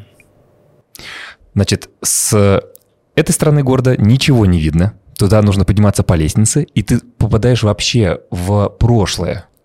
Потому что там внутри, значит, этого маленького поселения, это прям такая часть города, все только двухэтажное, деревянное. Класс. И 100 лет плюс здание. И это чума. Я там просто ходил 5 часов вот так вот и наблюдал за этим вот невероятно красивым сохранившимся кусочком такой дореволюционной России. Народ, значит, который там встретил, это прикол. Значит, я с Лыткарина, Люберецкий район, я там встретил чувака с Люберец. Он говорит, я просто мимо ехал, и вот теперь я тут 3-й год живу. Второй парень, значит, с Выхина, говорит, я тоже мимо ехал, мне очень понравилось, я теперь тут живу. А девушка, которая там что-то мимо просто шла, говорит, вы знаете, я жила, прям с акцентом с таким, жила она в Швейцарии. Она говорит, я из Женевы переехала сюда. Короче, это какой-то необычный город. Я снял про них небольшой репортаж. Сейчас вот монтажеру забросил. Хочу об этом рассказать, потому что это действительно... Во-первых, это подходит для инвестура. Да. Потому что там можно за относительно дешевые деньги что-то купить, придумать что-то интересное. Короче, я был поражен, честно. Круто. Представляешь? Вообще надо такие штуки собирать, как инвестуры, даже не по странам, а хотя бы даже по городам, которые находятся рядом с нашим городом, потому что это есть возможность. Многие бьются за Москву, например, или за Санкт-Петербург, но рядом ты выезжай, есть внутренний туризм, как Золотое кольцо, бери и делай апартаменты, и у тебя в посудке это будет вообще хорошо летать история. И многие истории, которые как будто кажутся неактуальными, там может быть очень актуальными. Маленький порог входа, есть спрос, есть внутренний турист. То есть можно на этом неплохо и зарабатывать. Если мы начали говорить про Сочи и Крым, то, во-первых, есть хорошая новость, что Краснодарский край вышел, по-моему, на 2-е место по объему жилья с точки зрения интереса у россиян. Раньше Москва, Санкт-Петербург, Ленинградская область, вот сейчас Москва, и потом идет уже Краснодарский край. Это, понятно, это и пандемия, это и санкции, это и геополитика. Люди хотят иметь жилье где-то в России, на море, Вот. И в первую очередь смотрит, конечно, район Краснодарского края. Широтность, теплее. Сочи, хорошая инфраструктура, великолепная. Такую, наверное, вряд ли скоро еще где-то построят, как это было сделано в Олимпиаду. Тут у Сочи, конечно, конкурентов нет. Такое, я говорю, русское Монако. И, конечно, там дорогая недвижимость, дорого. И для людей, для многих Крым становится такой хорошей альтернативой. То есть цена, вот мы делали последнее исследование, у нас, допустим, вот в нашем жилом комплексе в Ялте, называется «Белый парус» имени Ивана Константиновича Айвазовского. Так вот, цена в Сочи и в Ялте отличается в 2 раза. Однушка там у нас стоит 7 миллионов, в Сочи стоит 15 миллионов. Ну, плюс-минус с подобными характеристиками. С отделкой? Они все в whitebox уходят. Да, уходят. Вот. И там есть льготная ипотека, все то же самое. Тоже Черное море, тоже солнце. Единственное, что климат разный, потому что все-таки Крым – это лечебница, это здравница российская. И все цари, все первые лица, если вы посмотрите, все дворцы, они находятся где? В Крыму. Они не находятся в Сочи. Это важный момент. Все-таки Сочи – это более такая… более высокая влажность, там есть давление. Это классно для… Поехал, отдохнул, кайфанул, походил по хорошим ресторанчикам, погулял, покупался, походил там под парусом. Но вот с точки зрения укрепить здоровье, это про Крым. И в Евпатории, мы все знаем, там все пионерские лагеря находятся, там очень много реабилитационных центров, дети с разными болезнями, там астматики, у кого там опорно-двигательный аппарат с кожными заболеваниями. Это все про Крым, и туда, конечно, едут люди укреплять свое здоровье. Ну, мне кажется, ребята, которые там были 2000 лет назад, тоже не просто так там города делали. Ну, если там царь, как бы, это его там резиденция. Вообще, Ялта это раньше, то есть, была такая, как это, Канны российского формата, то есть, у кого не было денег и возможности, они ехали в Ялту, у кого чуть побольше было времени и денег, они ехали гулять во Францию на променадике. Вот, и все наши писатели, Чехов, все приезжали туда и лечить здоровье, и писать, и восстанавливаться. Поэтому Крым, конечно, это и турпоток входящий большой, он растет. Вот только единственная эта история с СВО сейчас перебила все эти возможности. Но мы понимаем, что рано или поздно все заканчивается. И в Сочи сейчас средняя цена квадратного метра там 443 тысячи рублей, если не ошибаюсь, а буквально там 3-4 года назад она была в 3 раза меньше. Дороже, чем в Москве, да. Да. То же самое нас ждет в Крыму. Как только вот этот информационный фон исправится, безусловно, это будет рост. Это инвестиционные возможности. У нас сейчас говорят, как вы продаете? Я говорю, ну, конечно, мы продаем не так, как раньше, ну, объективно. То есть люди напуганы, но все равно люди женятся, разводятся, решают свои жилищные вопросы, они покупают недвижимость в Крыму. Те, кто живут в Крыму, те, кто живет на севере, они все равно продолжает покупать. А еще у кого-то есть военная ипотека. А значит, может А у нас, знаете, какая последняя сделка была? Люди, значит, семейная пара из Испании, наши, они у нас купили квартиру. И я говорю, как из Испании? Спрашиваю водителя продаж. Он говорит, да, это вот они когда-то жили в Крыму, уехали, пожили в Испании, устали от Европы и хотят вот все-таки на пенсии вернуться обратно в Крым. Купили у нас квартиру. Я говорю, о как. Потому что, говорит, ну, не нравится Испания. По разным причинам, то есть много чего, то есть ну, не видит для себя хорошие возможности именно в Испании, хочется вот жить в Крыму. И для меня это был такой прям, ну, бальзам на душу, мне очень радостно слышать такие штуки, что россияне, с одной стороны, для себя открывают мир, но с другой стороны, они понимают, что ну, лучшее место на земле, как говорится, где родился, там и пригодился. И ты точно должен ездить, путешествовать, смотреть. Ну, не слово «должен», может, не совсем корректно. У тебя есть возможность поездить, посмотреть, попробовать, запустить бизнесы. Но вот сколько я не путешествовал, самое лучшее место – это в России. Ну, для меня. То есть я вот приезжаю и просто наслаждаюсь. Да, здесь не все в лучшем виде сделано. Тут есть что улучшать. Но вот именно по ощущениям, по телу. Мне здесь лучше всего. То есть, мне очень нравится путешествие. Я прям фанат путешествий. Это мое такое большое, самое важное жизненное хобби, наверное, такое. Поддерживаю. Да. Но когда ты где-то находишься месяц в другой стране, ты приезжаешь в Шереметьево, выходишь и думаешь, готов асфальт поцеловать. Все, я дома. Все устраивает. И люди эти неулыбчиво устраивают. И серость, и необустроенность. Все устраивает, все хорошо. Мне здесь очень хорошо. Есть я над чем работать. Я после Италии с удовольствием возвращался домой. Вот не смотрите на меня косо. После Италии я с удовольствием возвращался домой, потому что в Бергамо я замерз. Мне было очень холодно в ноябре, потому что там не включали отопление, дорого. Дорого топить дом. Я такой думаю, ну дубак же, прям, ну просто я в одежде спал под двумя одеялами. И ехал домой, обнимал практически батарею с удовольствием, потому что понимал, как у нас кайфово, что у нас есть отопление, оно дешевое. Да, ну я единственное говорю, что вы можете получить, у вас есть возможность поехать за рубежом поучиться, но мне, конечно, хочется, чтобы они...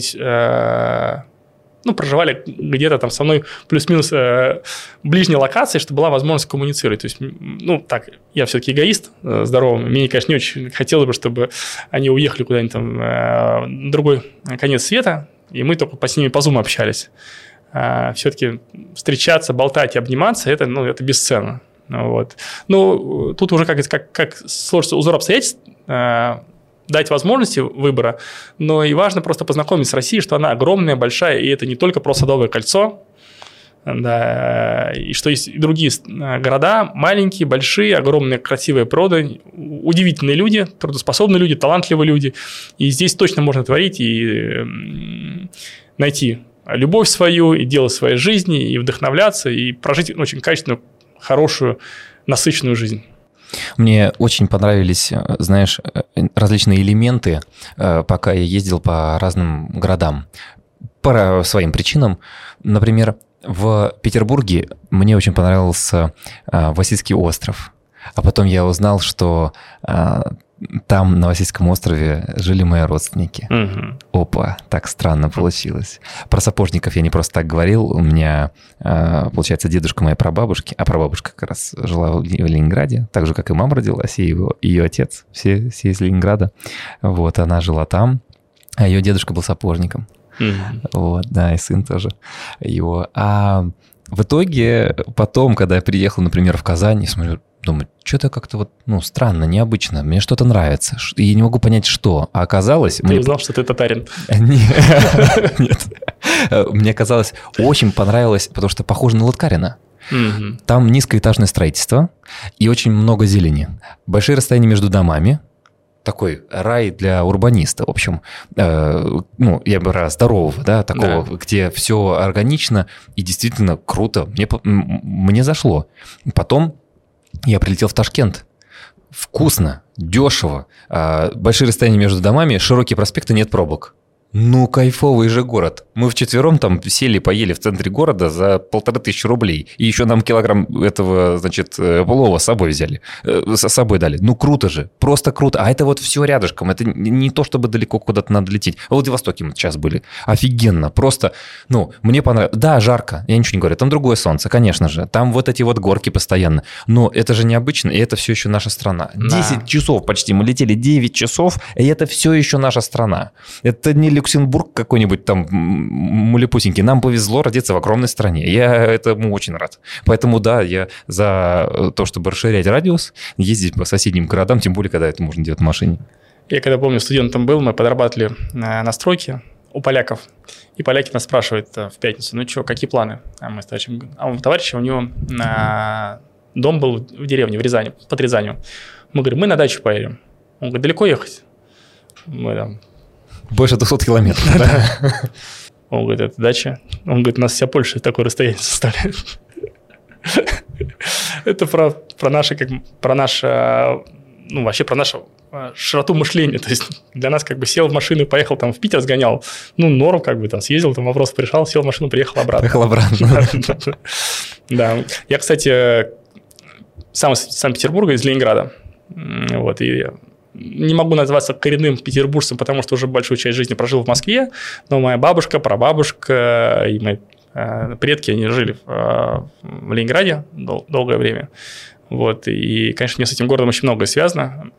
Плюс, ну, вот, сейчас еще больше связано, потому что там есть проекты, у нас несколько проектов, мы уже реализовали как раз дома, жилые дома в историческом центре Санкт-Петербурга. Вы сами там управляете? Или нанимаете кого-то? Я могу, кстати, рассказать такой лайфхак, кому-то, наверное, будет интересно. То есть город выставляет на продажу аварийные дома. Так. Это очень небольшой порог входа, то есть мы, допустим, один дом жилой, вот поймите, в центре города, чтобы было понятно, 10 минут до Невского вокзала, до Невского проспекта, до Московского вокзала пешком, то есть это прямо исторический центр. Круто. Мы купили здание, Оно там порядка 800 метров, 4 этажа плюс мансардный этаж. То есть мы его купили там чуть меньше 30 миллионов рублей. Ну, в районе 30 миллионов рублей. Здание с земельным участком, где 16 квартир. Это жилой дом. Но вы понимаете, какие возможности есть в Санкт-Петербурге сейчас. А вы говорите, в России невозможно заработать. Подожди, так в каком году это произошло?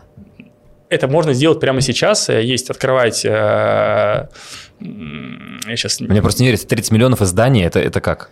Это аварийное здание, по сути, вам достаются только стены этого здания. Да, надо там сделать, поработать с ним, с перекрытиями, с коммуникациями. Но все равно математика сумасшедшая получается, потому что продажная цена сегодняшний день квадратного метра – это порядка там 250 тысяч рублей за квадрат у нас.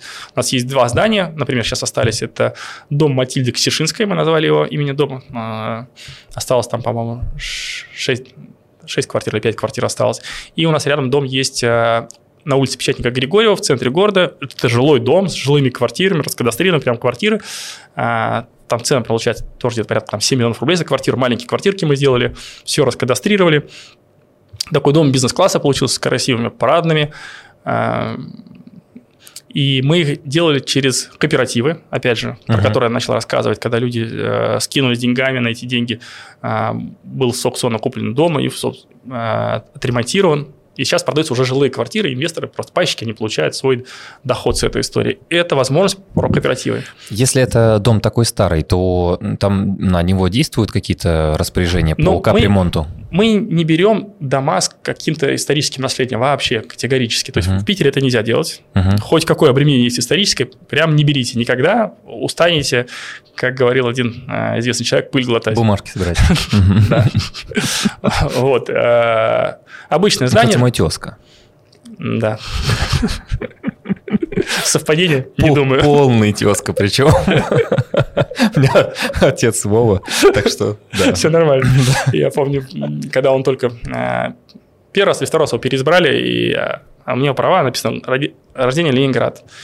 Вот, и меня милиционер на Клузовском останавливает, или ГИБДшник, как правильно сказать, смотрит, там, Ленинград, ну что, говорит, понаехали.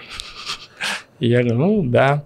Проходит там пару лет, и тот же гаишник меня останавливает опять.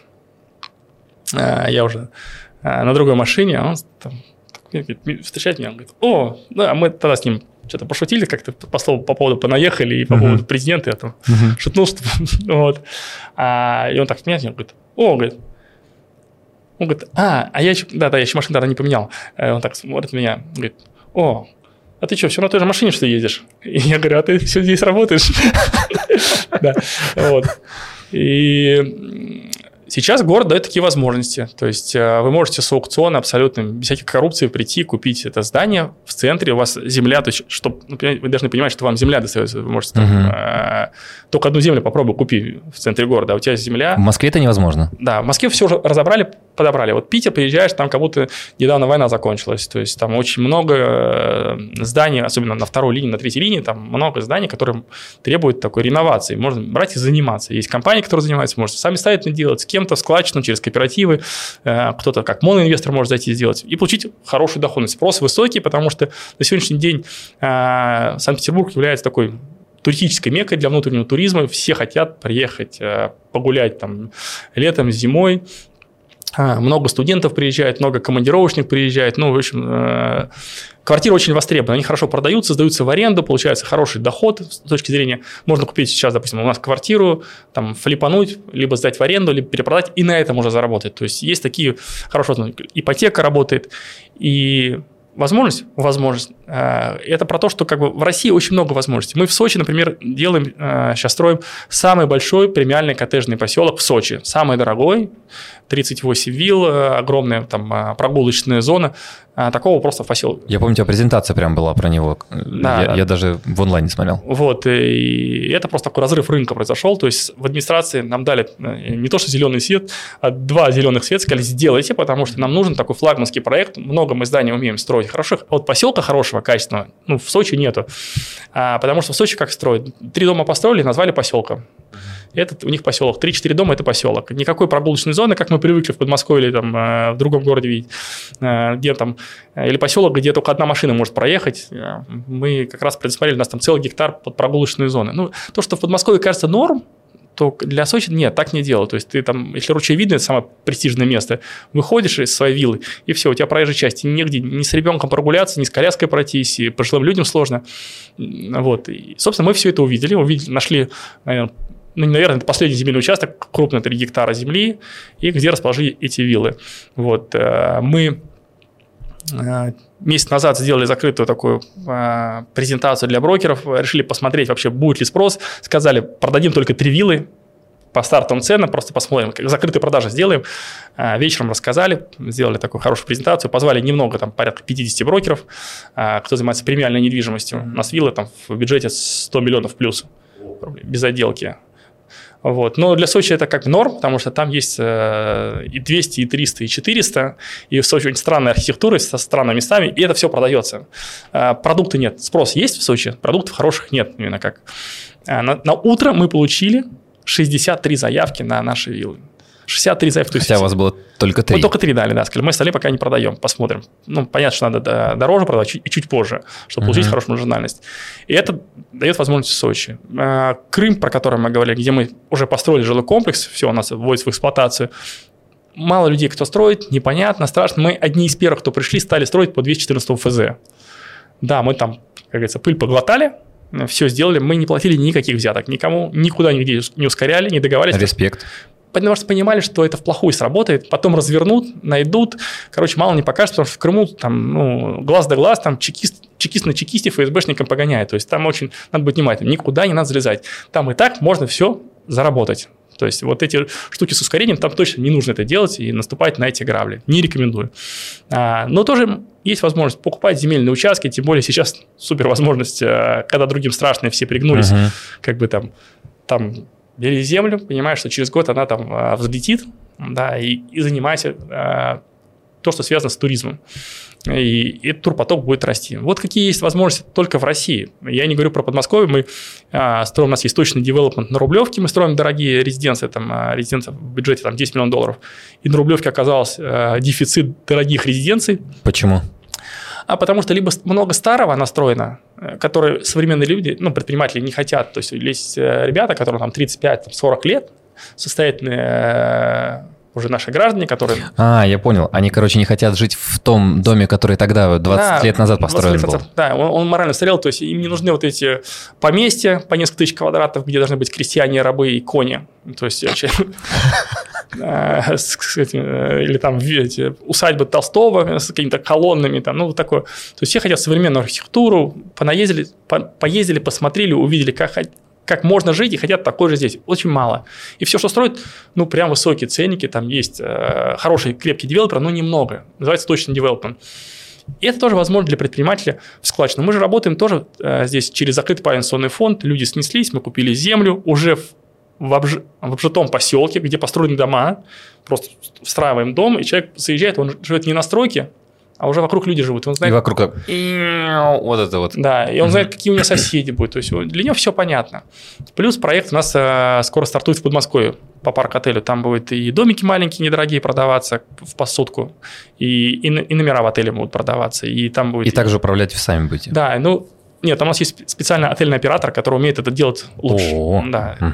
У нас в чем успех компании вообще, вот, всего бизнеса заключается? Мы научились собирать суперкоманды, называется команда супергероев. И вообще это про то, как можно делать в девелопменте. Когда бизнес зависит не от вас самого, там, от Руслана Сухий, а вдруг он завтра заболел, передумал, что-то с ним случилось. Переехал, ну и все, и проект стал, как бы на одном человеке все завязано. А когда у тебя есть команда супергероев, ты говоришь, вот у нас суперархитектор, у нас там в Сочи лучший архитектор города. Вот мы делали там тендер, выбирали разных архитекторов, вот выбрали одного, потом то же самое с брокерами. Мы выбираем различные брокерские компании, собираем с них обратную связь, что нам нужно строить, что они продадут, и потом они на эксклюзиве, на ко-эксклюзиве продают это. И вот, например, мы делаем презентацию. Выходит архитектор, рассказывает, ребята, я буду строить вот такую архитектуру, у меня есть уже построенный реализованный проект, вот такие-то, вот такого качества. Вот тут меня признали, вот тут мне награду дали, вот эти проекты так-то продались. Потом выходит брокер топовый, который там из топ-5, и рассказывает, мы этот проект будем продавать. Он продастся, скорее всего, по такой-то цене. Вот у нас аналитика наших продаж. Вот сейчас рынок себя так чувствует.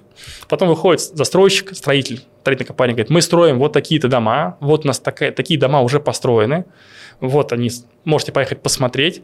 Вот команда маркетинга, которая говорит, мы упаковщики, мы упаковали вот этого застройщика и вот эти проектировщики. И вот она команда супергероев, которых мы собрали. Клево. И люди понимают, что от Руслана Сухи, как бы тут мало чего зависит, он самую важную штуку собрал, он нашел, увидел возможность и собрал команду супергероев, которые все это сделают. И по сути им остается там, как ты приходишь в автосалон, заказываешь машину, и тебе машину выкатывают. Ты даже не знаешь, как она собирается. Но там команда супергероев, классный там инженер, классный там сборщик, упаковщик, маркетолог, все, тебе выкатили твой Мерседес, говорит, на, катайся. Так и здесь. То есть в коллективных инвестициях вот эта задача, это как раз собрать команду супергероев, которые точно сделают крутой продукт. И каждый профессионал в своем деле. И ты через них начинаешь сам усиливаться. Потому что ты делаешь классные продукты, и это безопасность. Потому что в инвестициях я люблю говорить, что важно даже не сколько заработать, главное, чтобы не потерять.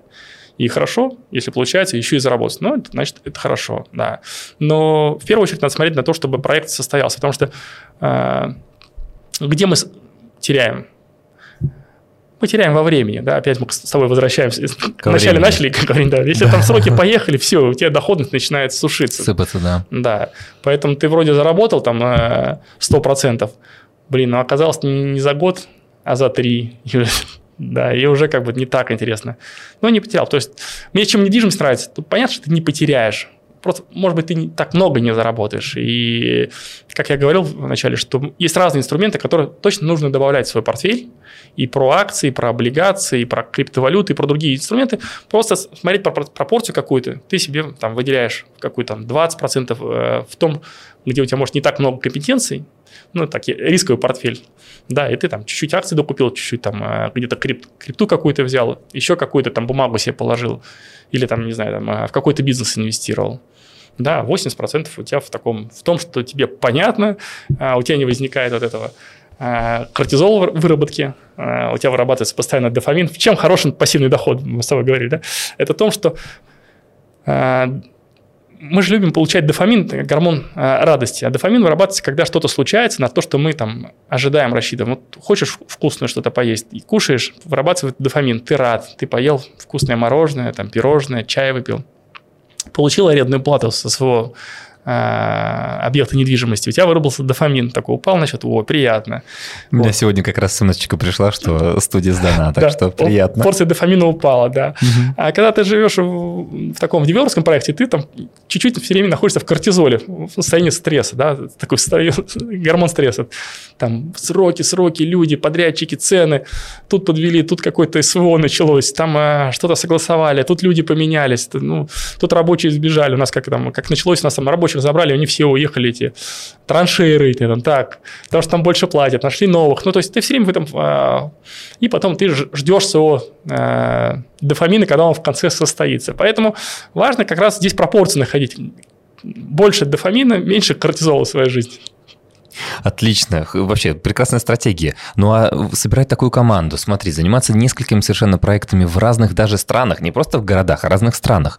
Тебе хватает времени на семью, друзей, хобби? Ну, опять, это про команду супергероев. То есть, это про людей, которые точно лучше тебя делают ту штуки в каждой своей локации. То есть, партнер в Кыргызстане находится, он 24/7 там, семья у него там находится, у него там собирается другая команда. И, по сути, ты инвестируешь туда свое время, но не 24/7. То есть, это его история успеха. И важно делиться возможностью людям забирать этот, присваивать успех себе. То есть, он молодец, это он сделал, он реализовал. И, как мы говорим в компании, что важно прокачивать свой личный бренд, свою роль. Потому что, что такое личный бренд? Это определенная роль, статус, да. Потому что в жизни у каждого есть определенные роли. Там, роль отца, там, роль там, какая-то. Есть определенный статус. Ну, там, кто-то там чемпион почему-то, да, там многодетный отец или там серийный предприниматель. Слово серийный звучит. Так, да, звучит. Вот. Ну, то есть, какие-то определенные статусы. И отдать человеку возможность этот статус себе забрать. Я сделал это Кыргызстан, я сделал это Бали. У меня вот партнер Алексей Дешевых, он на Бали находится. Это его история, это его статус, он красавчик на Бали, он номер один. Да, мы там действуем как партнеры, но я полностью даю вот этот статус именно по Бали, вот эту звезду, погон, это его история, его вклейка, как бы, то есть, потому что каждому из нас очень важно в определенной роли быть, в определенном статусе быть, да, вот мы все этого хотим, поскольку это наше внутреннее такое эго-тщеславие, и, ну, просто здесь вот как раз давать возможность людям эту победу к себе присвоить. И тогда у тебя появляется чуть больше времени, когда ты не начинаешь на себя все время одеяло тянуть, все мое, это везде я в этом как бы, все карабаса-барабаса, и это мой успех. Вот это возможность научиться делиться вот этой историей успеха с другими людьми. Но если мы говорим про хобби и, допустим, твою роль как мужа и еще и отца, то это же сложно делегировать. Во-первых, хобби твое, во-вторых, семья тоже твоя. Да, для меня сейчас такой фокус внимания – это сколько я времени инвестирую в своих детей. Я понимаю, что это очень короткий промежуток времени, они быстро растут, особенно, как говорится, сейчас такое время как бы, очень быстро ускоряется, и мне важно вот этот событиями наполнять, как я говорил, в объеме, чтобы это время было. То есть постоянно какие-то вместе поездки. Сейчас вот мы запишем с тобой интервью, я точно поеду, мы пойдем гулять с ними. То есть мне важно вечером пойти, забрать их и пойти с ними погулять, поболтать, кто как этот день прожил. Я обязательно расскажу про то, что мы сегодня с тобой говорили, то, что ты мне рассказал, какие я для себя открытия сделал. И наполнить события, запланировать какую-то следующую поездку на следующие выходные, куда мы поедем. Это по проживанию вместе с ними. Вот, конечно, мы друг друга должны отпускать. То есть я должен позаниматься, как охотник, побегать тут за кабанами, за лосями, находится, прийти домой с добычей, сказать, я красавчик, жена, вот она копье, вот она там шкурка. Вот шкура. Вот, все нормально. Там она скажет, все, вот тебе... чай, там, вот покушать. Вот тебе суп, да? Да, вот тебе суп. Вот дети, у них такие-то успехи есть или такие-то разочарования есть. Мы поделились, у кого что случилось. Ну и пошли вместе, попроживали еще вечерок, вместе погуляли, походили, там, или на великах покатались. Это про инвестиции времени. И, конечно, мне очень важно это инвестиции в себя, в спорт, в знания, потому что 3 штуки, которые я там сейчас пропагандирую, надо куда фокусировать внимание. Это ум, душа и тело. Вот как бы 3 вещи. Сколько я потратил времени сегодня на ум, я занимаюсь сейчас, начал в очередной раз заниматься английским языком, прокачивать его.